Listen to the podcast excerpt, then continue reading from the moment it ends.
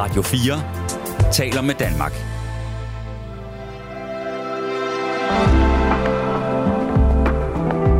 Velkommen til Madøre. 2023 er lige rundt om hjørnet, og hvem ved, hvad der venter. Men inden klokken slår grænsekage og hver velkommen herrens år, så venter nytårsmiddagen, årets sidste måltid. For mange amatørgastronomer er det her, hvor den indre kok bliver sluppet løs, og dagene mellem julen og nytår bliver flittigt brugt. Endda med nyt spændende køkkengrej, som man har fået i julegave. Men mindre kan gøre det. Mange bestiller maden, luner og anretter, og bum. Andre tænker, at nytårsaften altid skuffer, drosler ned på madambitionerne, og I kan godt se, hvor vi skal hen. Velkommen til Madøre, som i dag har åbnet champagnen. I ført sig smoking og er klar til at fyre den af og nørde nytår. Jeg har inviteret en gæst, som jeg altid har glædet mig til at møde. Hvad Karolines køkken var for tidligere generationer, har han været for min. Han er manuskriptforfatter, tidligere madanmelder, restauratør og tv-vært. En kæmpe fornøjelse og ære at byde velkommen til dig, Adam Prise. Tusind tak skal du have. Tak fordi du vil komme. Ja, tak. Det var kun fordi, der var champagne. Ja. Nej. Og det står her, det skal nok blive det åbne ved senere. Adam, er du klar til at nørde nytårsaften og nytårsmad? I den grad, i den grad. Det har jeg faktisk virkelig glædet mig til. Det er jo øh, en, en ting, jeg går meget op i, og har gået op i i vældig mange år. Ja. Den store nytårsmiddag. Ja. Men inden vi når dertil, så øhm, må jeg så ikke lige høre, hvad det bedste ved 22 har været. Også madmæssigt. Og det bedste, altså skal vi så bare sige primært madmæssigt. Øh, Du må dele lige det med os, som du gerne vil. ja, men altså jeg vil jo faktisk sige, at med, med, med tiden, så er de bedste måltider, det er jo altså typisk dem, hvor man nogle af dem, som faktisk opstår lidt tilfældigt. Mm. Altså, hvor man får samlet en, en kreds af personer, som bare hvor energien mellem menneskene, altså vidste man Ja. egentlig ikke, da man inviterede dem, måske var, var invitationen også sådan lidt spontan, og man vidste ikke lige, og hvordan ved. Og pludselig blev det bare en, en fantastisk aften. Øh, og jeg havde en, øh, jeg havde en fuldstændig spontan øh, bouillabaisse-aften oppe i mit sommerhus, øh, hvor, øh, hvor, hvor, sådan, øh, de- hvor, hvor naboerne, øh, i princippet dem, der bor i området, altså som man selvfølgelig kender rigtig godt, øh, kom forbi. Ja. Og, og det var bare sådan en af de der magiske aftener, hvor, øh, hvor, hvor den danske sommer øh, virker som et vers i Fæderlandssangen, og man bare sidder udenfor øh, og, og varmer sig ved, øh, ved pizzaovnen, som jo også fungerer som den fantastiske terrassevarmer. Så lidt egentlig det modsatte af nytår, hvor, Ja, hvor tingene bare, fordi hvor nytår jo alt er timet og planlagt, de kommer, de kommer, hvor skal vi sidde, hvad skal vi drikke, og så videre. Præcis. Ja. Ja. Og det var bare, øh, det var, det var en af de der aftener, man- kan jo ikke, de, Mm. sidste, de sidste 10-15 procent af sådan nogle aftener, de opstår fuldstændig spontant, ja. fordi folk bare har det skønt, og, Mm. og, og lige pludselig er klokken øh, 12, og man har ikke fået kørt dessert endnu. Det er et problem, når vi taler Ja, ja, nytårsmiddag, og det skal og vi det nok- skal vi jo tale om. kan men det er tro. ikke et problem, når man laver Nej. bouillabaisse-aften en sommeraften, så, Nej. altså, er det bare at køre. Hvad med. 23? Er der et eller andet, hvor du tænker, det glæder jeg mig ekstra meget til, eller er du sådan en, der har nytårsforsæt? Eller? Jeg har ikke så mange nytårsforsæt på Nej. den måde, fordi øh, jeg synes, øh, jeg kommer fra en familie, hvor, hvor folk arbejdede så meget op imod premiere. Mm. Altså, øh, mine forældre var skuespillere og instruktører osv., og der var det meget sådan noget med, uh, den her særlige dato, og jeg havde også en mor, der stort set levede hele sit liv på slankekur, og som altid blev sådan, på mandag starter jeg. Så jeg holdt Ja. op selv også med min nytårsforsæt for lang tid siden, øh, simpelthen bare for at minimere antallet af skuffelser. Altså, så, så, så jeg vil sige, øh, det, det, det gør jeg ikke så frygtelig meget i. Nej. Men, øh, men der er nogle, øh, nogle arbejdsopgaver, jeg, jeg ser vældig meget frem til. Øh, de, de bliver når nok ikke at blive færdige i 2023, Nej. fordi mit arbejde, i hvert fald når vi taler øh, manuskriptforfatter øh, arbejdet, det har jo lange, lange ventetider. Altså, så jeg kommer til at skrive på ting igennem hele 2023, hvor man egentlig ikke kommer til at høre et pip om det, øh, og så vil det nok have premiere noget af det, enten på tv eller andre steder, hvem ved, øh, i, i løbet af 2024. Så, så er det ikke sådan, du har sådan en kæmpe overraskelse med, hvor du siger, I kan godt glæde jer til min nye et eller andet i 24, og I fik den her i mad. Altså, jeg kan i hvert fald sige, at at lige nu er jeg jo i gang med at optage flere øh, s- madprogrammer, det kommer vi sikkert ind Ja. på, øh, men, øh, men, men blandt andet vores øh, kære gamle format, Spise med Priser, og det kommer til at have premiere i øh, 2023. Altså, den skal vi det vi optager selvfølgelig- lige nu og her. Ikke? yes. Og den skal vi selvfølgelig også lige forbi. Ja. Men hvem er Adam Pris? Vi plejer jo altid at sådan ligge for land med sådan en ret grundig præsentation af gæsten. Jeg tænker ikke, vi, vi gør det så grundigt i dag. Jeg tænker, vi bare lige ærer dig blidt. Ja, Fordi lad os bare lige få det etableret. Adam, manus og mad.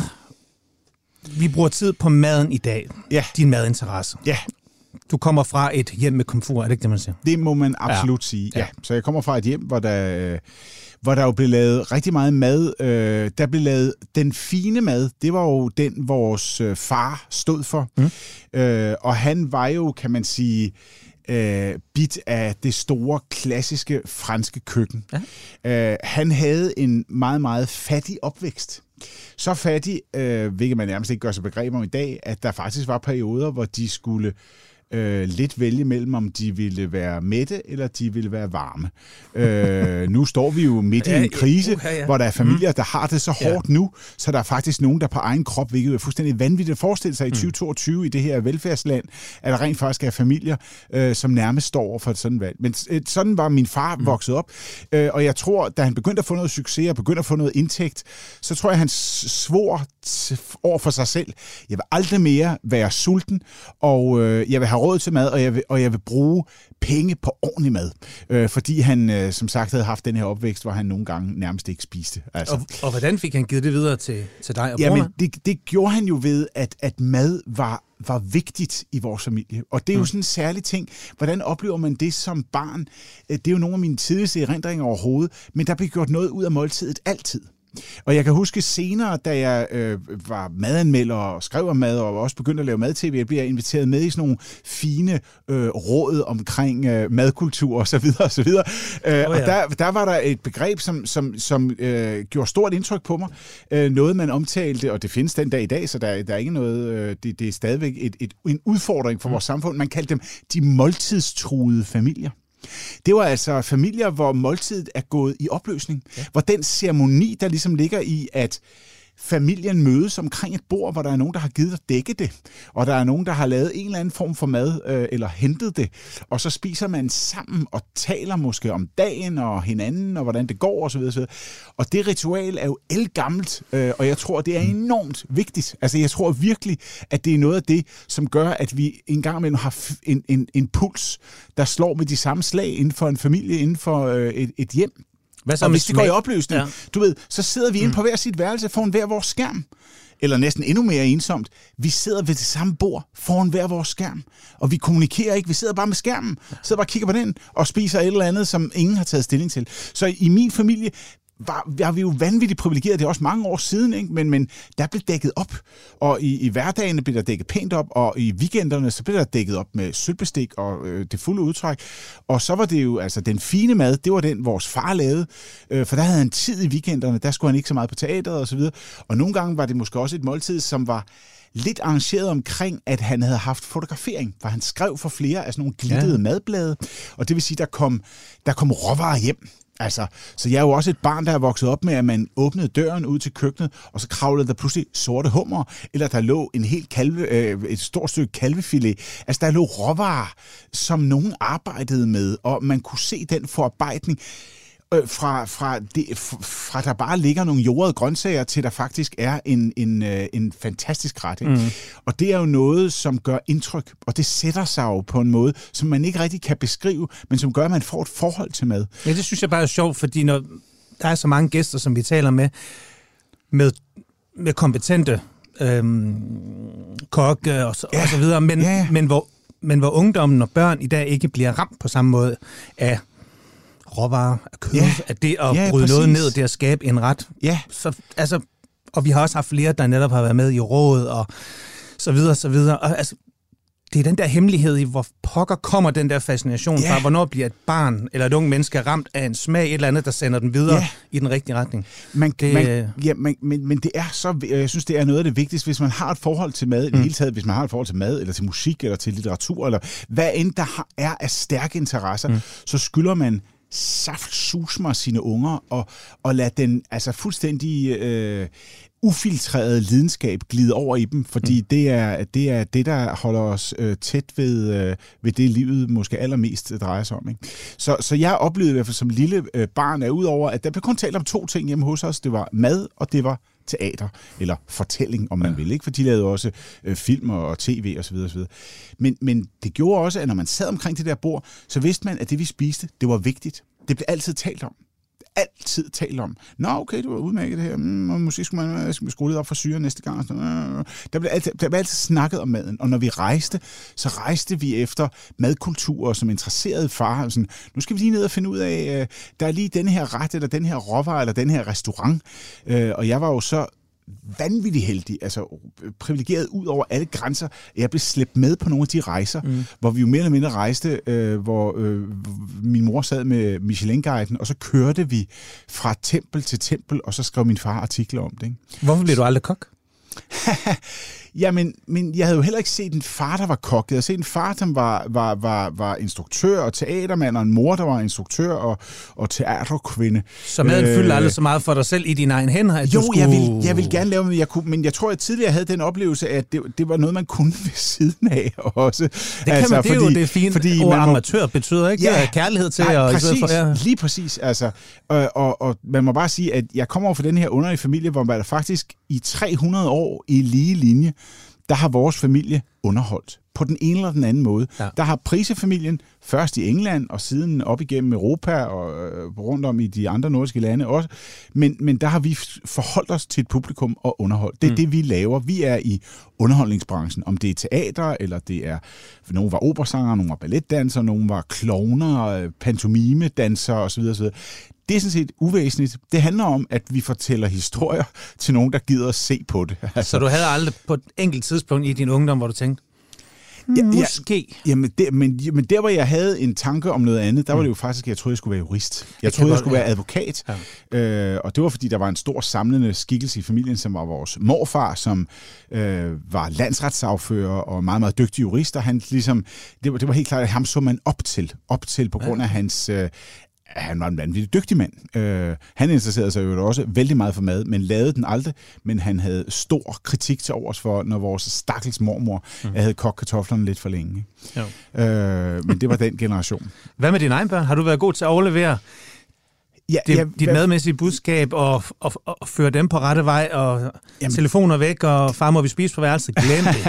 ja, altså far må vi spise på værelset, nej, det, det, det gør vi ikke. Der er sådan en gang mellem, hvor, hvor jeg godt kan høre øh, øh, min, min søn sige, skal vi ikke have tv-dinner? Ja. Øh, men jeg bliver jo lykkelig, når jeg for eksempel bliver ringet op af min datter, øh, som jo nu er stor og voksen, og sådan noget, men, men som siger, hvordan er det lige, man, man rører en mayonnaise, eller hvordan er det, øh, hvordan var det, du lavede den der, eller, eller vi kommer til at tale om måltider, vi har haft sammen. Ja. Øh, og jeg, kan, jeg tror, at det har betydning også. Jeg slæbte hende med på på restaurant, for hun var en helt, helt lille pige.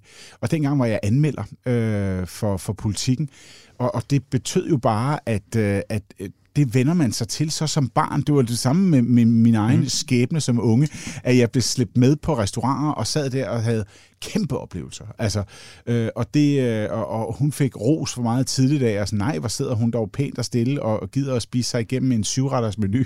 altså, og, det var, og det tror jeg, at det er jo fordi, at, at mad også var en oplevelse. Det var en fortælling. Det, ja. var, det var noget, som gjorde verden større. Ja. Og det tror jeg stadigvæk, øh, det tror jeg stadigvæk, det er. Ja. Jamen, jeg har selv en datter, som er ved at finde ud af det nu, og som synes, at det, noget af det sjoveste, det er, når hun kan lære lidt fra sig, når hun har madkundskab. Ja.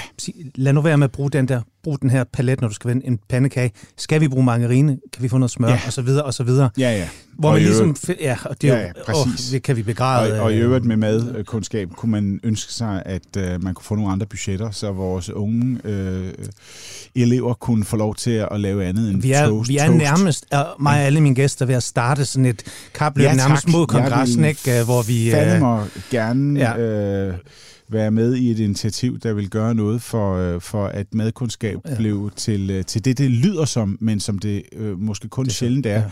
I hænderne på dedikerede, dygtige lærere, ja, men, men det kunne være, at man kunne lave nogle samarbejder, så der kunne komme nogle budgetter, så de kunne få lov til at arbejde med nogle råvarer frem for, som sagt, ja. at lave noget, der er oversimplistisk, øh, og, øh, fordi der simpelthen ikke er penge Og fantastiske modeller, man Nå. kan kigge på i Jamen, Europa, er, ja, som, en, som netop har det, som præcis. man gør, når man laver skoler ja. Det bliver politik. Jamen, det mm. gider vi ikke. Du lytter til Madøer på Radio 4. Spis med pris, det er jo nok der, hvor mange virkelig kender dig fra, hvor du blev... Har, hvordan har du mod folkeeje? Jo, men altså, det, det, det, det tager jeg absolut øh, til mig, som, som der er noget, man kun skal være ja. øh, øh, taknemmelig og glad for, at man har været med til at lave noget, som nogen øh, kontinuerligt har, har givet at se på, ja. og til synligheden fundet en glæde i. Så det er vi da bare vanvittigt taknemmelige for, både øh, James og mig. Og vi elsker jo at lave det, jo, det, lave det, og det er jo det er jo noget, vi leger frem. Altså, ja. det er jo ikke et skriptet program. Det hele er jo fuldstændig improviseret. Alt, hvad vi, der er ikke et ned, nedfældet ord. Altså selv fra begyndelsen? Helt selv fra begyndelsen. Kan altså, du huske, hvordan det sådan jeg kan, fuldstændig, jeg kan fuldstændig huske, hvordan det startede. Det er mange år siden nu. Ja, ja. 2008. Øh, du har haft James inden, så det, hvis du, nu kan du sammenligne vores historie, så ja, håber jeg, jeg, James. Jeg har det hele her, men, han svarede. Øh, så, men så. jeg kan i hvert fald huske, at øh, der var engang noget, der hed Ønskekanalen, øh, dengang for mange år siden, hvor vi alle sammen så Flow TV og så videre. Og hvis man havde den store tv-pakke og så videre. Og James øh, havde Ønskekanalen, og der var der så pludselig BBC Food øh, som var en fantastisk kanal, der er stoppet nu. Jeg tror, den hedder Lifestyle, også hedder den noget helt tredje. Men i hvert fald, ja. der var der kun madprogrammer. Væg til væg madprogrammer i hele sendefladen. Mm. Det var fantastisk. Ja, det var det virkelig. Og, øh, og på en måde var det godt, det stoppede for James' vedkommende, fordi han var øh, altså, fuldstændig som ludoman. Altså, han var gået fra hus og hjem. Han lavede ikke noget i de perioder. Han sad kun og så mad-tv. Men så sad vi og tænkte, gud, øh, på det tidspunkt var, var mad-tv nærmest glædet ud af primetime-tv mm. i Danmark, og så tænkte vi, det kunne da være sjovt at være med til at lave et madprogram. Vi havde aldrig troet, vi skulle være på skærmen. Vi troede, vi skulle være i redaktionen. Vi vidste noget mad. Jeg skrev om mad for politikken. James skrev også om mad, også for politikken. Øh, han skrev opskriftsartikler, og jeg skrev madanmeldelser, og vi vidste rigtig meget mad om teorien. Mm. Og, og så øh, tog vi et møde med, med DR2, som jo var, øh, ja, altså, som var DR's puderum på det tidspunkt, hvor gale mennesker blev lukket ind, og en gang med så kom der noget fuldstændig vanvittigt ud af det, fordi der ikke var de der sædvanlige segmentstankegange mm. nedlagt over TV2 eller DR2. Øh, der kunne man i princippet få lov til at lade en vanvittig idé opstå mm. og prøve at følge den til dørs, fordi den gjorde alligevel aldrig så meget skade, for der var ikke nogen, der så det. altså, det var det, der var, det var det, der var kanalens sådan store forsvar for nogle af de ting, som havde sådan ja. øh, 19.000 seere og stod, ikke, hvor vi bare tænkte, hvor er det vanvittigt. men øh, men det, var, det var så det. Så vi fik lov til at blive sluppet løs der. Vi havde aldrig troet, vi ville få mere end en sæson. Og pludselig begyndte det at blive sådan kult på DR2, og ja. så kom det helt store vendepunkt, da de flyttede det vel bare som sådan en, lad os lige se, hvad der sker her. Det har fået nogle tal, hvor vi kan se på på, på DR2, at, mm. at hvis vi rykker det til hovedkanalen, så kan det godt være, at det ikke bare falder igennem, og så eksploderede det fuldkommen. Ja, det havde vi aldrig regnet med. Som jeg sagde i indledningen, så, så var I nok for måske min generation, og måske generationen, dem, der begyndte at inspirere til mad på en ny og anderledes måde. Mm. Øhm, som jeg også snakkede med din bror om, jeg tror, det var jeg, der, der lavede pulled pork første gang. Ja! Yeah. Vi var først på vores på pulled pork ja, i Danmark. Og, og, og, og der var flere retter. Altså, det, det er sgu da noget af bedrift. Ja, men det er det. det var også, altså, jeg kan også huske, jeg tror, vi fik at vide, efter vi havde lavet porchetta, som jo bare var en, en ret, vi havde set i Italien, vi tænkte, det er simpelthen for skønt det her, ja. at man, man fylder en, øh, man rundudbener en grisbas, og så fylder man den simpelthen bare med urter og brødkrum og alt muligt, der smager dejligt, og så kører man den ind til deres brød så hele vejen hele rundt. rundt. Altså, what's not to like? Så, det er 10 gange sjovere altså, Og der hørte jeg også ja. bare sådan, hvor mange rotisserier, der var blevet solgt i Danmark bagefter, ja. og vi tænkte sådan, hold da op, var det vildt, altså. Men, men det har bare været en kæmpe fornøjelse, at vi har fået lov til at være med til at starte nogle af de her madtrends lige pludselig. Tænker I over det, når du, for jeg ved, der kommer en ny sæson, tænker I over det, bliver man mere refleksiv nu og tænker, ja, har vi et ansvar også for at lære lidt fra sig? Skal der være lidt mere mening i det, eller skal det bare være det der puderum, hvor, altså, eller boldrummet der, hvor man kan rulle sig rundt? Ja, altså det er jo for længst blevet til noget andet, kan man sige. Vi har jo en ret stor fast seerskare, der ja. ser det jeg tror også, det er meget vigtigt, at man har ligesom sådan, don't change a winning game, altså if it works, don't fix it. Mm. Altså, så man ligesom siger, det alt sammen har hvilet på en kæmpestor madinteresse, at to mennesker i det her tilfælde to brødre, der holder virkelig meget af hinanden, deler en lidenskab. Mm. Og jeg tror, det er det rum, man bliver inviteret ind i i Spis med Prise, og ja. det rum tror jeg ikke, vi skal ændre på. Altså, så, og det vil også være underligt for os, fordi det hele er jo som sagt lejet frem. Der er ikke noget, der sådan, ligesom er et tv-koncept. Altså man kan sige, det er vores måde at være sammen på, der er konceptet. Ja. Og vi kan bare glæde os over, at det virker. Altså, fordi der er ingen, der nogensinde har fortalt os, hvordan vi skulle op, opføre os. Altså, der er kommet nogle, øh, en del seerhenvendelser med tiden, som måske har handlet om en bestemt måde, vi har lavet en ret på, eller nogen, øh, der har også været nogle, nogle ældre damer, som har ment, at jeg bandede vel meget. Øh, så nu siger jeg det, de, de her også her, kraftedme, så er det sagt. Sådan. Men øh, bortset så, De skriver også så, herinde, ja. ja, lige præcis. Ikke? Så, kommer, så, så får I den. Men i hvert fald, øh, så, så, ja. så vi har ikke, det har vi aldrig nogensinde overvejet. Altså, vi, vi, øh, det, der hele tiden har været programmets sjæl, det skal fortsat være programmets sjæl. Hvad er det bedste minde? Er der en eller anden episode, hvor du bare lige tænker, fuck, det var sjovt, det der? Eller der Jamen, væltede hele lokummet? Jamen, jeg vil sige, det at vi jo meget tidligt øh, begyndte at opdyrke, at vi er amatører, og vi derfor ikke er bange for fejl. Det tror jeg også, at faktisk er fejlen blevet noget af det mest underholdende overhovedet. Og det har sagt meget om programmet, øh, at vi har sådan grebet øjeblikket, og det var helt tilbage til vores øh, vores første tilrettelægger, Anders Johansen, øh, som jo også sådan, altså pludselig kunne gribe et øjeblik, ja. øh, og, og så opstod der noget fuldstændig vanvittigt, og det har øh, Jakob Snedevig, vores nuværende, og den, der absolut er den, den tredje musketer nu, og har været det meget, meget længe, og vores fantastiske tredje bror i, i slænget, øh, det, det, det er noget, vi ligesom har fortsat. Mm. Vi lader os altid gribe af øjeblikket. Hvad så med den nye Øhm. sæson? Hvad kan vi forvente? Oh, jamen, hvad kan vi forvente? Jamen, altså, nu har vi jo, øh, vi har jo allerede en gang, altså, vi har jo indimellem, dropper vi jo lidt på sociale medier, sådan at man kan se lidt, hvad vi, hvad vi laver, og, og vi laver jo blandt andet den, den, den helt store øh, kebabfest, hvor vi inviterede øh, skønne Umut øh, forbi, mm-hmm. øh, og en, en, øh, en, en herlig gruppe af, af, af tyrkiske familier, som jo altså også er meget, meget hårde kritikere, vil jeg bare sige med det samme. Altså, det var på den måde øh, løb vi virkelig, risikerede vi noget, fordi øh, altså, vi, vi prøver at lave et, et, et tyrkisk program, hvor vi simpelthen laver, laver tyrkisk mad hele vejen igennem.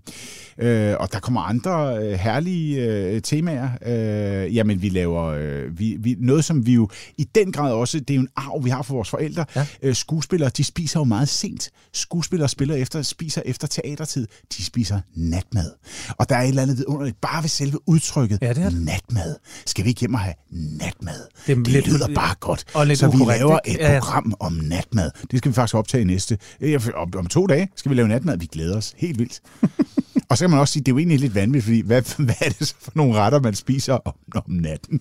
altså, øh, man kan jo nok spise det meste. Men der er alligevel nogle retter, som egner sig meget godt. Ja. Altså nogen, hvor man kan sige, du kan lave noget af, af forberedelserne igennem dagen, så skal du måske på teateret og spille, eller du skal ud, eller øh, i anden forbindelse, og så kommer du hjem igen, og så skal du kunne køre det ret hurtigt. Hold fast i den så, tanke. så, så det er lige det. Fordi den ser vi, om vi ikke også lige kan nå, når vi skal i gang med nytårsmiddagen. Åh oh, ja. Det skal vi nu, og Ej. nu... Ja, du Jeg sidder og sad tørster. også, jeg har siddet Jamen, og jeg kan kigget godt, på jeg den kan godt se flaske det og på dig. Det er virkelig... Hvornår åbner han den flaske champagne?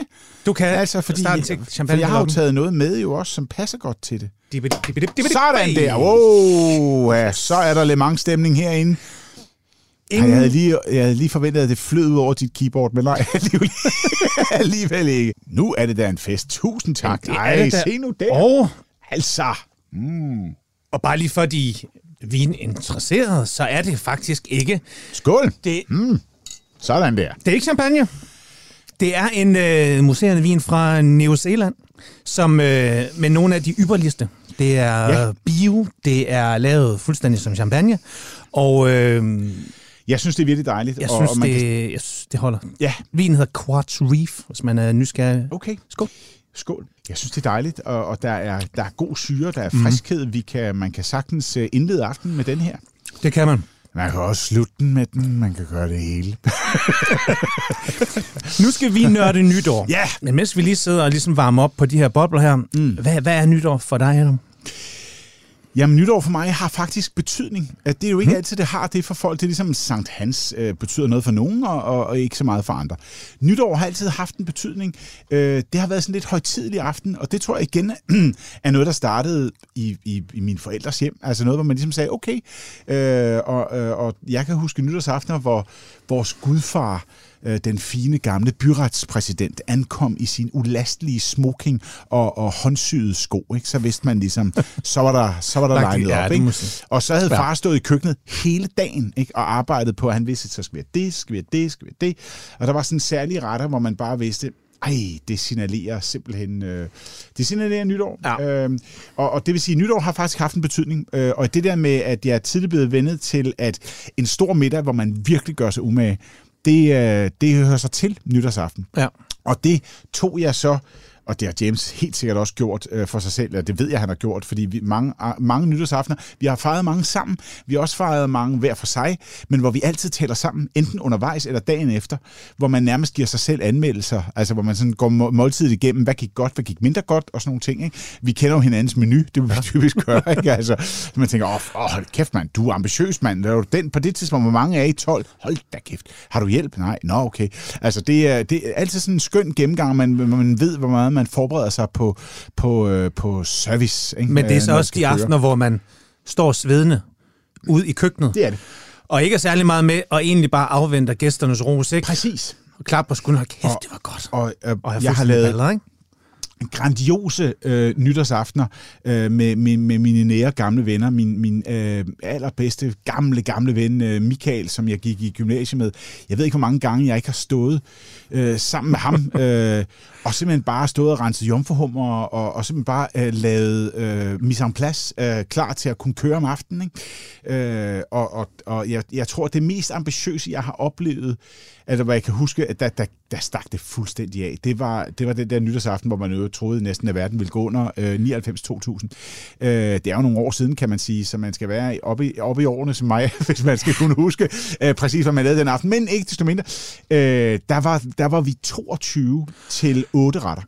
Og det er alligevel, det er alligevel mange, det er mange. Øh, hvis man, hvis man ja. tænker på bare mm. antallet af tallerkener, der skal gå ud af køkkenet mm. samtidig.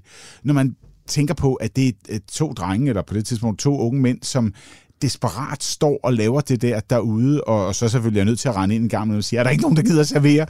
fordi, fordi ellers så, kan du så huske menuen? Kan du huske noget af den? Uh, jeg kan i hvert fald huske, at der var en foie gras, uh, som var, og det kan jeg jo sige nu, fordi det vil der jo aldrig være mere. Nej, nej, nej, det er jo, det er jo en sag. Det var en anden tid også. Det er jo ligesom, ja, det var dengang, man tog heroin i køkkenet. så, så, så, så, i hvert fald, så der var, der var foie gras, som jeg lavede i en trekantet form, kan jeg huske. Altså en total ja. uh, so much the 90s. Jamen, jeg sad lige og genså billeder fra min ja. universitetstid, hvor, hvor vi ja. også var sådan en 10-12, mm. hvor der var små Altså, der, der var små stykker støbt gelé, der lå sådan meget kantet op. Der var små yeah. klinser. Jeg kan huske, jeg var i Søsteren Grene, jeg var studerende, så jeg havde ikke ret mange penge, så jeg skulle ned og, og, og finde små skåle lige til et eller andet, der passede. Ja, ja, ja. præcis. Altså, Jamen, og det var jo et... Underligt nørderi. Jeg kan ja. huske, jeg havde været Øh, øh, tidligere det år havde jeg været og spise på den øh, øh, østriske stjernerestaurant Steieregg. Og Steieregg, som jeg tror, den dag, jeg tror, den er rykket ud af Wien nu. Det kan godt være, at der stadigvæk ligger en Steieregg i Wien, det kan jeg ikke lige huske. Men i hvert fald havde jeg spist der, og havde jeg havde fået kombinationen røget ål og foie gras. Så jeg kan huske, at der var indlæg af røget ål i min foie gras som fungerede fremragende. Ja, ja. Øh, med, med peberrod og en lille smule æble. Det, det, det kørte faktisk. Det ja. spillede, det vil jeg faktisk sige. Men hvor er man blevet bedre til at anrette nu, når man ser billeder, ikke? Ja, at den der trekantede form, den får nok lov til at, øh, til at blive i 90'er-skuffen. Øh, ja. Men ikke desto mindre. Øh, jeg, jeg holdt af det. Men i hvert fald, det er fuldstændig rigtigt. Nytårsaftener, hvor har jeg stået mange nytårsaftener og svedt ude i køkkenet, og nogle gange løb desperat, løbet desperat mellem sådan, øh, døren ind til spisestuen, hvor der sad forhåbentlig glade mennesker og mm. spiste og drak og skålede, og så man løb desperat ud igen og piskede den næste sovs op og varmede tallerkener osv. Så, videre. så det er jo egentlig vanvittigt, at man udsætter sig selv for det, fordi det er jo at køre fuld service ja. i en, i en ret, sådan, ret højt niveau restaurant ja. alene eller sammen med en god ven. Ikke? Men hvad skal vi så gøre? Jamen det, det, vi skal gøre, altså jeg har jo et godt råd til dem, der har det på den måde. Jamen lad os, lad os, lad os simpelthen tage det. Hvor, hvor mange kan vi invitere til, mm. til vores nytårsaften? Hvad, hvad, er sådan, hvad kan vi overskue? Jamen det kommer jo helt an, altså jeg vil sige, det kommer an på niveauet af de varme serveringer. Ja. Øh, og i og med, jeg er meget, meget, og næsten som jeg er blevet ældre, blevet gladere og gladere for koldt og råt. Så, så jeg vil sige, og jo flere kolde rå serveringer, okay. øh, de, de er jo som regel hurtigere, mm. og hvis pladsen er lavet til dem, jamen så kan du køre dem relativt gesvindt. Ikke? Det er jo mere det der, hvis du skulle stå og, når du så pludselig skal lave en perfekt bladbagt torsk til 20 personer, Jamen, 20 så, er du på arbejde, så er du på arbejde. Ja. Ikke? Så jeg vil sige, en nytårsaften, hvor man lige strammer sig an øh, 6, 8, måske øh, øh, 10, yes. ja, med lidt hjælp mm. og sådan noget der. Det, det skal nok gå. Ikke? Nok ikke meget flere end det. Min del af et hvert måltid ja. er snacks. Ja. ja, ja det, det er simpelthen det, jeg tit kommer til en restaurant for, ja. det er snacksene. Jeg synes, det er det, der sådan ligesom starter det hele. Ja. Fordi der slapper folk af, folk er kommet, det der boblerne kommer i glasset. Og så falder vi ned. Jeg er så, så også, altså. jeg er så også nødt til at sige, at en snackservering, det kan jeg jo sige som res, øh, restauratør, uh, den kan jo blive så ambitiøs, og er det jo typisk ja. på gourmet-restauranter, hvor man forventer det niveau på snacks. Mm-hmm at det faktisk er en til to kokkelønninger øh, plus assisterende øh, funktioner omkring det, som kun tager sig af snacksene. Så det siger jo bare lidt om, om the level of attention omkring øh, dygtige øh, snackserveringer. Men kan vi to trylle en... en god snack frem her? Som vi kan give videre til lytteren. Hvad er en oplagt god nytårssnack til okay. vores 6 altså, gæster? Jeg vil sige, øh, jeg vil absolut øh, selvfølgelig køre østers, dresset østers. Mm. Jeg vil nok køre øh, to dressede østers, og så vil jeg køre en gratineret østers. Ja. Hvad med friteret? Øh, friteret vil nemlig være øh, den, den, den ekstra ting. Og det er jo så spørgsmålet, om man vil have en... Men jeg synes faktisk, en, en øh, altså to dressede kolde østers. Mm. Hvad for nogen? Jamen, øh, altså, jeg vil sige, øh, det kan jo være en fuldstændig traditionel, bare med lidt vinaigrette, men ellers vil jeg sige, en, en asiatisk øh, østers øh, øh har, har James og jeg lavet i øh, nogle gange. Og det yuzu, ingefær, lime, det ja, der sådan noget. lige præcis, en lille bit smule chili. Ja. Øh, man kan også køre den helt over i det japanske og køre ren øh, med, med lidt wasabi og lidt yuzu og sådan nogle ting. Og sager. Altså, øh, ellers øh, vil jeg sige, øh, en, en, øh, jeg har faktisk, jo, jeg har også lavet et nytårsprogram, som vi måske skal tale om, for jeg har jo lavet et nytårsprogram her for nylig, øh, hvor jeg, hvor jeg øh, har lavet en nytårsmenu øh, med en anden kok, end min kære gamle bror. Øh, Nærmest form for utroskab, ikke? Øh, jo, det kan man måske sige, men altså, jeg vil sige, James har jo også lavet fremragende programmer ja. sammen med, øh, Blomsterbær. Med ja. ikke? Så, så nu er det din tur til ligesom at tage... Jeg har fået lov til at arbejde sammen med den meget, meget, meget, meget dygtige øh, kok og øh, patissier, hvis jeg nu skal kalde det, hende det, øh, øh, Frederikke Legård, som jo vandt bagdysten for et par øh, år hmm. siden øh, vanvittigt dygtig og, og, og super skarp og, øh, og en, en, en meget, meget dedikeret øh, person i et køkken, som er en kæmpe fornøjelse, og vi har fået et herligt sådan arbejdsvenskab mm. hen over de her programmer. Og der laver vi blandt andet et nytårsprogram, øh, hvor vi arbejder med en østerservering, som er øh, mormordressing og dilleolie. Øh, fungerer ja. øh, virkelig, virkelig dejligt. Øh, altså så fløde, der bliver ske, ja, ja. Fløde, ja. Øh, mm. citron, måske lidt mm. citronskal i den også, øh, sukker, salt, peber, øh, sådan at den har øh, syren, den har jo også det, det, det fede, det brede fra mm. fløden, og så dilleolien, som lige øh, giver den noget, noget grønt, både i, bill, ja. både i smagsbilledet, mm. men også sådan rent øh, farvemæssigt. Ikke? Ja. Ser virkelig, virkelig dejligt ud. Ja. Og så synes jeg selvfølgelig også, en god snack, der skal der være noget, der er der, der, der må gerne være en lun snack, det signalerer overskud. Ikke? Og der vil jeg nok sige, en, en, for eksempel en champagne, champagnegratineret øhm, østers er jo fuldstændig vidunderligt, altså hvor man pisker en, en sabayon op på, øh, på champagne, og så overtrækker dem med det, og så lige under øh, grillen ganske kort tid, eller giver dem bare flammen. Ikke? Det er et godt sted at starte, hvis der er nogen i selskabet, som er ny på østers. Ny på østers, så er det eller den, lige, den perfekte, ja, ja. perfekte Eller en lille friteret. Ja, eller en friteret ting. Ja. Og jeg vil også sige, en lille friteret ting skal der være ja, det på sådan der. en snack-ting. Ja, ja, og det gør ikke noget, at det, man kan både lave en Østers Rockefeller, Rockefeller, man kunne også godt lave en lille ting, hvor man så går væk fra, fra havet og måske arbejder lidt i retning af, af, af noget andet. Det kan jo være, at Hvem ved, om der var lidt, øh, lidt and tilbage fra julen? Så kører man da lige en lille anderiet, som man, øh, som man dobbeltpanerer triller i panko, ikke? Og, øh, uh, Sådan en lille mayo til. Ja, en lille uh, mayo til. Så er vi der. Ja. Bum. Mm. Og hvor mange retter skal vi egentlig have? Hvad kan vi overskue?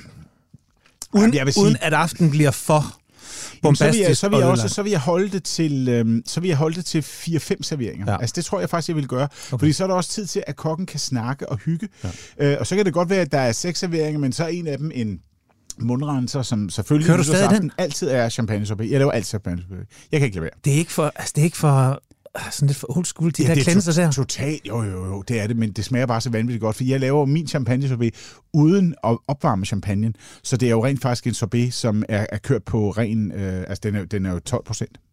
Det er jo bare champagne og sukker. Og så, så synes jeg, at den begynder at virke. Ja. Fordi det, den er også så vanvittigt kold, så folk tænker, hvad, hvordan er is blevet så koldt? Ja. Og det er det, hvis du prøver at fryse, hvis du i ismaskinen kører øh, en 10-12 procents øh, væske. Det fungerer sgu meget godt. Og hvis man ikke lige kan øh, skaffe flydende nitrogen, så, så er det... Ja, præcis, ja, præcis. Præcis, præcis, Men. præcis, præcis, jo. Men jeg vil holde meget af det råt og koldt, øh, og måske kun have øh, to øh, varme serveringer i det der. Ikke? Okay, skal vi have en varm fisk? Det skal vi have, eller noget varmt skalddyr. Så lad os køre. Hvad har vi lyst til? Åh, oh, hav, hav, hav, hav. Altså, jeg vil faktisk sige, at... øh, Eller ved, ved du, hvad du skal servere i år for dine gæster, eller tør du ikke Nej, sige det? det er faktisk ikke, det er jeg faktisk ikke fuldstændig klar over, men, men vi, vi lavede øh, i, i det øh, nytårsmadprogram, mm. øh, som jeg netop har lavet sammen med, med Frederikke, der lavede vi sådan en, en meget skøn sådan en glaze, en, øh, en japansk glaze, som man både kan bruge til rå ting, det gør vi i programmet, Ja. øh, som jo i princippet var, som var, som var lidt, lidt mirin, som var lidt øh, frisk yuzu. Oven i købet kan man jo i, øh, i, i, hos visse gode pusher, kan man jo købe vild yuzu-saft. Jeg har aldrig smagt noget lignende. Fuldstændig vildt, altså. Jeg tror, Camilla Plum har lige ja, nu for tiden. okay, vild, Hvor- ja, vild yuzu-saft, ja. ikke? Øh, øh, lidt hvid soja, hold den så lys overhovedet muligt, den bliver sådan tefarvet. Og hvad glaser vi du altså så? sådan Altså, Ja, men så sådan- øh, glazede vi i programmet, der glaser vi helt rå rejer. I det hele taget vil jeg også, i det hele taget vil jeg slå et slag for rå rejer. Jeg synes, det er et fuldstændig fantastisk produkt, som vi jo har vendt os til i Danmark er noget, som man, man, man sluttilbereder ud, ud, sluttilbereder ude på havet. Så vi næsten altid har vendt os til søkogte rejer. Mm. Det er virkelig svært at få fat i råvaren reje rå. Men hvis vi kan... Men hvis vi- Glæsen kan vi godt lave, men kan vi overføre den til noget... Jomfruer. Jomfruer. så vi køber nogle Så- gode jomfruer. Ja, køber ja. nogle gode jomfruer. Mm. Og så vil jeg sige, noget jeg godt kunne tænke mig selv at prøve, det var øh, en, en, øh, at, at, bruge den på en, en varm tilberedt. Altså, hvis man forestiller sig, at man som sagt lader en jomfru røre en pande så kort tid, så den lige når at blive gylden, men, men kernen af den er faktisk rå stadigvæk. Mm. Øh, og så lige giver den den der øh, glaze, der kunne jeg godt forestille mig, ville være usædvanligt godt. Mm. Garnityr? Eller bare... Jamen, øh, øh, hvem ved, hvad man lige kunne lave ud af måske en lille bit smule bok choy, eller sådan noget. Det er sådan øh, noget, mm. som, øh, som lige sådan signalerer, at Ja. ja. man har kigget over øh, muren til, øh, til, øh, til det store asiatiske kontinent. Mm-hmm. ja. ja. Mhm. Pigma. Pikvar. Det er, det er en af mine. Det, det, Ja. det, det har jeg svært ved ikke at komme ud over nytårsaften, fordi forstå. det, det, det er lidt dyrt. Det er lidt dyrt. Og, nu, nu har vi slet ikke snakket, hvad, hvad koster en, en nytårsaften. Jeg sparer, og så må den altså Ja. godt trække en lille smule ekstra. Selvom vi kigger ind i sådan en voldsom Det- recession i 23, Ja. hvor alle skal... Jeg har Ja, fuldstændig det samme, og så må man øhm, måske prøve at... Og, ja. altså, så, så vil jeg, jeg vil hellere spare andre steder, så vil jeg gerne give den lidt gas. Det tror jeg også er, er lidt sådan en lektion fra mit gamle barndomshjem, at øh, øh, på sine gamle dage havde min far indført en ugenlig grøddag. Har man hørt om noget mere vanvittigt? Men, øh, men, men det giver måske et eller andet sted meget god mening, at man så Schulstad har... har indført en ekstra robrødsdag. Præcis, at man ja. har en, nogle spar, at man kører nogle sparerunder, Mm. og så kan man få lov til at give den Ja. gas. Så sådan en aften som nytårsaften, hvis det nu er nytårsaften, det er jo ikke, det har betydning for alle, men det har betydning for mig, og der vil jeg gerne skrue lidt op for det. Ja. Altså, Og så har jeg en indestængt frygt for det, der hedder blødt i blødt, når jeg skal komponere retter. ja, der, uha, der skal Jeg elsker simpelthen være. pikvar, der har en eller anden form for panade, Ja, noget brød, noget crisp, så nogle mm. gode, flotte filéer, en god brød, mm. der bliver lige lagt på, eventuelt en lille fars under alle trimmings, Ja. Som vi lige kører med en lille smule fløde, en lille smule æg, bare et tyndt lag på, og så sprødt brød, ja. og så Uha. bag det der op, ikke? Ja. Altså så, og Det så glas, og, og så noget hvid bourgogne, ikke? Svinagtigt godt, jo, lige præcis. Faldt jeg Og, øh, og jeg vil også sige, øh, jeg har fået en svaghed for, når der er rå mængder af, af stenbidrovn, så vil jeg sige at piske en, øh, en, en hollandaise, og så piske rå mængder af stenbidrovn ind lige til sidst, og så for eksempel køre den til en... Øh, en pikvar, som den du lige nævnte mm. der, det er heller ikke dårligt, vil jeg sige. Det, det kan noget. Og en lille bund af en, måske bare en lille vinterkål. Ja, det, kan være en, det kunne være en vinterkål, det kunne være en spinat, det kunne være en grønkål, øh, kunne sagtens være, mm. og, så, og så sådan en der, og om man så vil have det sprøde element, så du lige får en lille om det, eller du vil lave en, øh, en panade oven på pikvaren, ja. det kan man også godt, men jeg vil bare sige, det giver noget fantastisk, både er det meget, meget smukt, du får de der små lyserøde nistre i, en, i en, den dejlige cremede hollandaise, og, øh, og det salter den også samtidig. Ja. Det er en super elegant måde at salte en sauce på, og så kan man sige, hvis der er nogen, der nogensinde får kaviar nok i deres liv, så kan man jo bare gentage succes med kaviar. Ja, for den er vel ikke sådan lige, og, og, og så, så får vi nærmest en, der er frossen, ikke? Øh, jo, på det Eller- det eller kommer hvad? lidt an på, om der er, det kommer an på Ja, ja, hvor- blæsten og så videre, og så videre, og, og blæsten og vind og vejr og sådan noget, så det synes Ja. jeg jo så er vidunderligt. Det synes jeg er noget af det mest poetiske overhovedet. Det er de råvarer, som stadigvæk er vejrafhængige, Ja. ikke? fordi vi er vant til, at alt kan på en eller anden måde frembringes øh, i ly af et laboratorium, eller, eller fløjet ind øh, fra fjerne destinationer. Men stenbiderovnen, der er vi lige nødt til at vente, hvis ikke vi skal have den øh, frossen fra sidste år. Ja. Men ellers så er der jo også altid mm. til sorte guld kaviar. Der er det sort guld kaviaren, ja. og det er jo det, er jo det jeg vil. Det, det er min hemmelige dag. Ah, spoiler. Vi skal nok nå den. Ja, vi skal nok nå ja, den. men Men altså, den i en, i en pikvarret, enten... Ja, altså, det, kunne altså, man jo, så- det, kan, det kan man jo sagtens, men igen skal man bare passe på, at kaviaren, og måske ikke mindst den, jeg har taget med i dag, men det vil jeg altså vende tilbage til, den, den er lidt subtil i smagen, så den, man, skal, man skal passe på Okay. ikke at strinde med den på, på retter, som har andre meget kraftige smagsgiver på tallerkenen. Fisk og skalddyr har vi. Vi mangler oksekød og chokolade, fordi øh, det, det, det er lidt ja. det. Jo. Så hellig, altså en hellig treenighed, fireenighed. Ja. som nytår bliver holdt sammen af. Ikke? Jo, jo, jo. Så øh, og jeg ved ikke, jeg, jeg, jeg, sådan det der ribeye, oksekød og sådan noget der, jeg, jeg går mere i sådan en braseret retning, Ja, og sådan ja. på min senår. Ja. Jeg ved ikke, hvordan du har det. Jamen, jeg elsker braserede retter. Altså, jeg elsker simmerretter i det hele taget. Jeg synes, det er fuldstændig fantastisk. Og man kan jo også vælge at lade dem kombinere, altså øh, det man i gamle dage, som helt upassende, men jeg skyer ingen midler, der er nytårsaften, så Mm. vil jeg både gerne være gammeldags og utidsvarende og alt muligt på en gang. Øh, men, men det, at man har øh, forskellige udskæringer af det samme stykke kød og ting og sager, der kan man jo sagtens lave noget, der er braseret, og noget, som er et lille stykke. Der kan man jo også lave fuldstændig vidunderligt med lam, lave en lammeret, en århundredes lammeret. Ikke? Du får lov har- til at bestemme, hvad skal vi have? Ja, men altså, jeg, jeg, kunne sagtens, øh, jeg kunne sagtens arbejde med noget lammesadel, og så have lavet noget braseret, som man, øh, som man, kunne, øh, som man kunne lave i en anden form et andet sted på tallerkenen. Mm. Eller lave den i to serveringer, øh, så man Uh, oplever... lam på to. Uh, lam på to måder. Det kunne man ja. også have en forestillelse, og så holde dem super simple, og så bare, Ja. øh, så man har den, den øh, hvad, hvad en braseret lammeret kan, ikke? Altså en lamme navarin øh, ting, øh, øh, det, øh, det er ikke dårligt, det vil jeg sige. Det har også et godt navn, når du skal ind og præsentere. Lige præcis. Altså, Alt Der er jo også noget showmanship Ja, der, lige i præcis. forhold til, retter må ikke være, Ja. de må gerne være simple på tallerkenen, men de skal helst ikke være for simple at udtale. Præcis. Nu skal I have. Om ikke andet, så kan man gøre Ja. folk bange ved at sige noget på fransk. Øhm, og så er jeg jo glad jægersmand, det skal jeg også øh, mm. sige, så jeg, jeg, jeg, jeg kan jo rigtig godt lide også at servere noget hjemmeskudt. Så, så det kunne jo være, hvis der nu julejagten lige op til nytåret havde kastet noget and eller nogle fasaner. Nu ved jeg godt, at man har fået meget and i julen, men det har vi jo ikke som familie, fordi vi rent faktisk er en kalkunspisende familie. Så, så jeg vil sige, at der er flere muligheder. Øh, Er næsten Øh. for blæret at komme ind og sige, det her det er også noget selv skudt. Ja, Som ja, Jacob ja, Milke, lige ikke? præcis. Ikke? Ja. Ja. præcis. Ja. Så, og det, det, kunne jeg, det kunne jeg godt finde på. Jeg har i øvrigt også, jeg var så heldig at være i Grønland øh, i, øh, mm. i efteråret, sidste efterår. Og der skød jeg både øh, moskus og rensdyr. Øh, og der vil jeg sige, det, det, det kan altså noget fuldstændig exceptionelt. Ja, okay. Så det kan også godt være, jeg vil også sige, man kunne også øh, klone. Øh, Noma havde en fuldstændig fantastisk rensdyrret øh, med røget marv og rødbede. Øh, det, var, det var altså heller ikke dårligt. Det her, Så det er der- min egen ret, inspireret af Noma, jeg har selv hjemmebragt. Ja, lige Og præcis. så- ja, altså, præcis. så- Så, så, så, bare sige, at jeg har lavet mig så- inspirere er en aften på Noma, ja, så allerede præcis. der, så er der en springskal på vej. ikke? Ja, præcis. Ja. Dessert. Dessert, ja. Altså jeg vil sige, øh, nu øh, er mine idéer om dessert jo blevet øh, fuldstændig øh, sådan øh, forandret, efter jeg har været i køkkenet øh, med så dygtig en, øh, en dessertkok, Ah. øh, patissier som, øh, som Frederikke, som mm. kan nogle, øh, nogle ting omkring øh, konsistenser og råvarer og, og, og metoder, som jeg simpelthen aldrig ville have tur våge mig ud i. Så hun har simpelthen været- lært dig noget. Ja, det vil jeg sige. Det er totalt et lærestykke. Jeg, har jo, jeg ved jo godt, hvad det er, men jeg har aldrig nogensinde selv tænkt, det der, det tør jeg lige. Okay. Og, og, og man kan så til gengæld sige, at det gode ved, ved hvis nogle af de ting, og blandt andet den dessert, vi laver i det program, er jo, at den kan laves i forvejen. Altså, det er rent faktisk ikke noget, hvor du skal stå og svede og være desperat, og der skal komme mærkelige lyde ud fra køkkenet, som når gæsterne i løbet af aftenen, hvor man sådan, for satan, for satan, og sådan noget. Det, det, det behøver du ikke.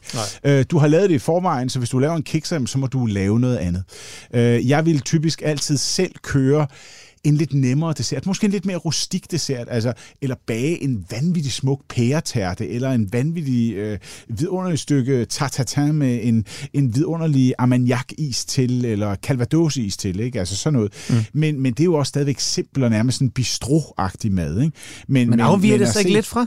Eller Jo, Går det er du, også derfor, eller, det eller vil- kan det, du det godt vil dykke den ned? Men, men det, det kunne jeg sagtens finde på, fordi jeg ikke nødvendigvis ville stå... Altså min, min generations øh, øh, store dessertkok i Danmark, som jo virkelig sådan gik ud og, og skar igennem, var sådan en mand som Markus Grigo, som nu også senere har været, mm. øh, kan man sige, dommer ved mange af de store konkurrencer osv., ikke? Altså som udgav en dessertbog øh, på et tidspunkt, hvor man sagde, okay, og det var, det var sådan, man skulle gøre det. Okay, tusind tak for det. Øh, og det, det var jo fantastisk. Øh, og, og sådan nogle desserter har jeg kun ganske få gange våget mig ud i, altså hvor vi taler om forskellige cremer, ganacher og glaser og ting og sager, og det skal serveres sådan, sådan, sådan, og først og fremmest pyntes af på en måde, hvor man nærmest øh, Isen er smeltet, ikke? består af- af store, øh, lidt mærkelige tomme mm. fingre. Ikke? Så, så, så man, skal virkelig, man skal virkelig vide, hvad man gør der. Men altså, jeg synes, det er sjovt, og jeg har en kæmpe kærlighed til det. Når jeg går ned af, af en boulevard i Paris og passerer de der øh, konditorer, som er så dygtige til deres håndværk, ikke? hvor der står de her fuldstændig perfekt tilberedte små konditorkager, øh, øh, Pariser eclair, som ligner mm. noget, der er lavet hos en juveler. Mm. Ikke? Altså, sådan noget, det har jeg en kæmpe respekt for, og, og jeg beundrer det, og jeg vil ønske, at jeg kunne lave det selv. Og derfor har det været sjovt her på det seneste at gå i køkkenet med en, der er så dygtig til det, som, øh, som Frederikke, hvor man bare kan stå og sige, okay, når det er sådan, man overtrækker en ting, så den bliver så blank, så du kan spejle dig i den. Ikke? Altså sådan noget, det, det, jeg, jeg synes, det bliver det. Jeg vil sige. Kunne det være et nyt program Øh, det, i, øh, med dig Ja. og, og bruger man... James er mere dessert, end du er, ikke? Ej, det vil jeg ikke sige. Nå, okay. Jeg synes, vi er, vi, vi er sådan nogenlunde lige meget dessert, men, vi har, men det er sjældent, at vi har... Vi er jo lidt mere, kan man sige, også simpelthen bare håndværksmæssigt, at, at, at det der med at lave en ting, som består af så mange forskellige elementer, bagte elementer, cremer, ganacher mm. og, og, og så videre, det, det, det har vi gjort meget, meget lidt ud af. Ikke? Altså, jeg husker et nytårsprogram, vi jo lavede for mange, mange, mange, mange år siden, hvor vi øh, valgte at bygge øh, rådhustårnet i kage. Ja. Øh, det lignede ikke helt rådhustårnet. Øh, det er jeg sikker på, det ville gøre, hvis det havde været Frederikke, der havde bag- bagt det, men det var det altså ikke. Det var bare os. Og det så ud af helvede til, men det smagte udmærket. Ikke? Det var Altså, sjovt. Det var en, øh, det var en isbombe. Ja. Jeg, jeg kunne sagtens sige, at min, min gamle sådan klassiske dessert, øh, jeg vil nok køre sådan en aften, mm. vil være en, en isbombe. Ja. Altså, fordi det ved jeg, det kan jeg styre, og det kan godt være festligt, hvis man nu laver en omelette norvegienne og sætter ild i den øh, og slæder den ind. Jeg ved godt, det er røvhammerne gammeldags med nytårsaften. Mm. Det er fint nok. Altså, så, så jeg vil sige, det, det kunne jeg sagtens øh, finde på at gøre. Øh, og så en ordentlig hjemmebagt kransekage bagefter, eller sådan noget der. Ikke? Altså, eller slå det sammen og lave en. Rubensteiner-kage. Ja, Den altså kommer, en den, rundsteinkage er jo vi vidunderlig altid. kage. Det er Ja, en vidunderlig kage. jeg synes, den passer fuldstændig perfekt til Ja, nytår. men Det, det- det, og, ja. og det er en, der... Det kan alle lave. God kransekage på den. Ja. Og så den her romfromage, ikke? Ja. Lidt hjemmebagt er øh, vandbakkelser. øh, Det, og så jeg- godt med sprut i, ikke? Ja, lige præcis. I Det- det, øvrigt kunne jeg også godt have fundet på, selvom så kan man diskutere, at det, det er en, at det er en øh, nytårsdessert. Men altså profiterol, det kunne jeg også sagtens have Ja. ja. på at lave. Ikke? Altså sådan noget der. Så Men altså, jeg vil sige, ind, Rubinstein, eller, eller også en elgammel øh, klassiker, som også er til at lave en, en lille bitte øh, Paris-Brest til hver. Hvad er det? Jamen, det er jo Nu slynger kage. du om dig med de ja, der men det er jo også, men det er jo en af de, det er jo en af de her klassiske Pariser øh, konditori øh, specialiteter, som blev opfundet i anledning af Paris-Brest cykelløbet, og den skal illudere et cykelhjul. Derfor er den rund og øh, med et hul i midten. Og det er jo i princippet af en shooter, altså en, en, en vandbakkelse, som så har en, øh, en praliné-creme i midten, øh, masser af, af, af hvad hedder det, mandler, som er, øh, som er karamelliseret på toppen. Øh, og øh, jamen, den, den er Ja, det- meget, det- meget, det meget, sælger smuk, meget ikke? godt. Og laver du den, og laver du den helt lille bitte, og muligvis med en, hvad ved jeg, en mandelmælksis Ja. til, eller sådan noget der, ikke? Bum, ja. øh, elegant, Ja. fint. Eller, oh, oh, en til, sidste ting, jeg er nødt til at nævne, soufflé. Soufflé, der har vi faktisk, der har James og jeg faktisk haft nogle, vi har haft nogle store soufflé-øjeblikke sammen. hvor vi faktisk... Øh, Hvor det lykkedes. Mere champagne, det Ja, det tager bare. men, øh, men der har vi faktisk haft nogle gode, øh, nogle gode øh, øjeblikke øh, sammen, hvor, hvor for souffléen faktisk lykkedes. Vi lavede øh, i den seneste runde programmer, lavede vi faktisk en Gramagné soufflé, som stod ret skarpt, da den kom ud. Og, og der er soufflé vidunderlig, fordi det er festligt, og det er samtidig lidt gammeldags, det er lidt nostalgisk, Ja. ligesom nytårsaften. Og så hvis du så har lavet den perfekte ledsagende is eller sådan noget til, så du kommer hen, åbner den op hver enkelt, og dropper den perfekte lille kynelle ned i, og siger, godt nytår. Ja, Så er det fint. så er det fint. Ja. Og det skal ske før 12. Det skal ske før 12. Ja. Det har været min store udfordring, da jeg var yngre. Oh, ja. At man overhovedet bare, at man, at vi, vi skulle i hvert fald køre hovedret ja. før 12. Kom nu, kom nu. Men Ja. ja. vi skulle allerhelst køre dessert. Ja. Fordi vi ved også bare, man får sgu ikke 22 mennesker hen omkring bordet, når øh, champagnerne først er sprunget, og folk er hoppet ind i det nye år, og folk er så stive, så de alligevel slet ikke kan koncentrere sig om Præcis. maden. Vel? Så Så, man det kan sige, du skal Man er nødt til at køre en dessert. rimelig stram tidsplan. Desserten kører 23.15, ja. slut. Især hvis man også man vil have al sin Ja. ros. Adam, alle gæster får lov til at tage en hemmelig råvare med. Du har spoilet. Ja. Vi har Ej, champagne, sorry. eller vi har ikke champagne, vi har museerne. Der er lige vin i glasset. Hvad har du med?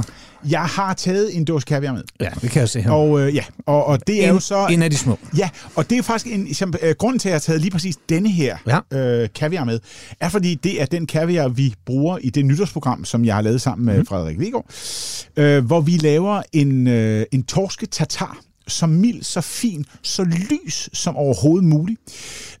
fordi vi gerne vil have den rene kontrast i hvid og sort. Så den er valgt for at være den sorteste kaviar. Simpelthen Ja. af, af udseendemæssige årsager. Og så passer det, og så er den så mild. Den er, hører til blandt de mildere kaviar. Den er en god starter. smøragtig, cremet, Ja. så den skal ikke, du, du skal ikke lave en kaviar, eller du skal ikke lave en tartar, hvis du serverer den med, med, med tartar. Skal du ikke lave en tartar, som, som knaller dig ud af i, i, i smag. Øh, du skal holde den dæmpet. Mm. Og derfor er det også fint øh, at lave en, øh, vi tillader os i programmet faktisk at lave en tartar på havtaskekæber. Afhændede havtaskekæber, laver en tartar på det. Det vidunderlige ved det er jo, at, den, at havtasken har meget struktur mm. i sit kød. Så, så, ja. så jeg vil sige, øh, det her det er white sturgeon, mm. og, øh, og white sturgeon øh, er jo faktisk, tror jeg, 10 eller 11 år før den er kønsmoden, den stør, der hedder white sturgeon. Og det gør jo selvfølgelig, at kaviaren kommer noget op i pris, men mm. den er stadigvæk til at betale. Det er jo ikke mange gram, man behøver. Præcis. Så jeg vil sige, den til en rå og kold ret, som for eksempel en, en tartar, og det kan være på havtaske, som vi laver det i programmet, det kunne også være på torsk, det kunne være på Og alle hvide hvid fisk. fisk, fisk ja. altså, mm. Og så bare... Øh, øh, en lille bit smule, øh, vi, vi bruger salatløg, for det skal være hvidt. Mm. Der skal ikke være nogen grønne nister i. Så vi bruger salatløg, vi bruger lidt citronskal, salt, peber og ganske lidt krydderi, fordi så skal den ellers holde så ren som overhovedet muligt. Og den smider vi ind som en lille starter. Vi slutter på kaviar, har stadigvæk bobler i glasset. Adam, rigtig godt nytår, og tusind tak, fordi du vil gæste Madøre. En kæmpe stor fornøjelse til alle jer andre, der lytter med. Det her, det er Madøre. Det er hver fredag 14.05 på Radio 4. Jeg hedder Mikkel. Tak for i dag. Radio 4 taler med Danmark.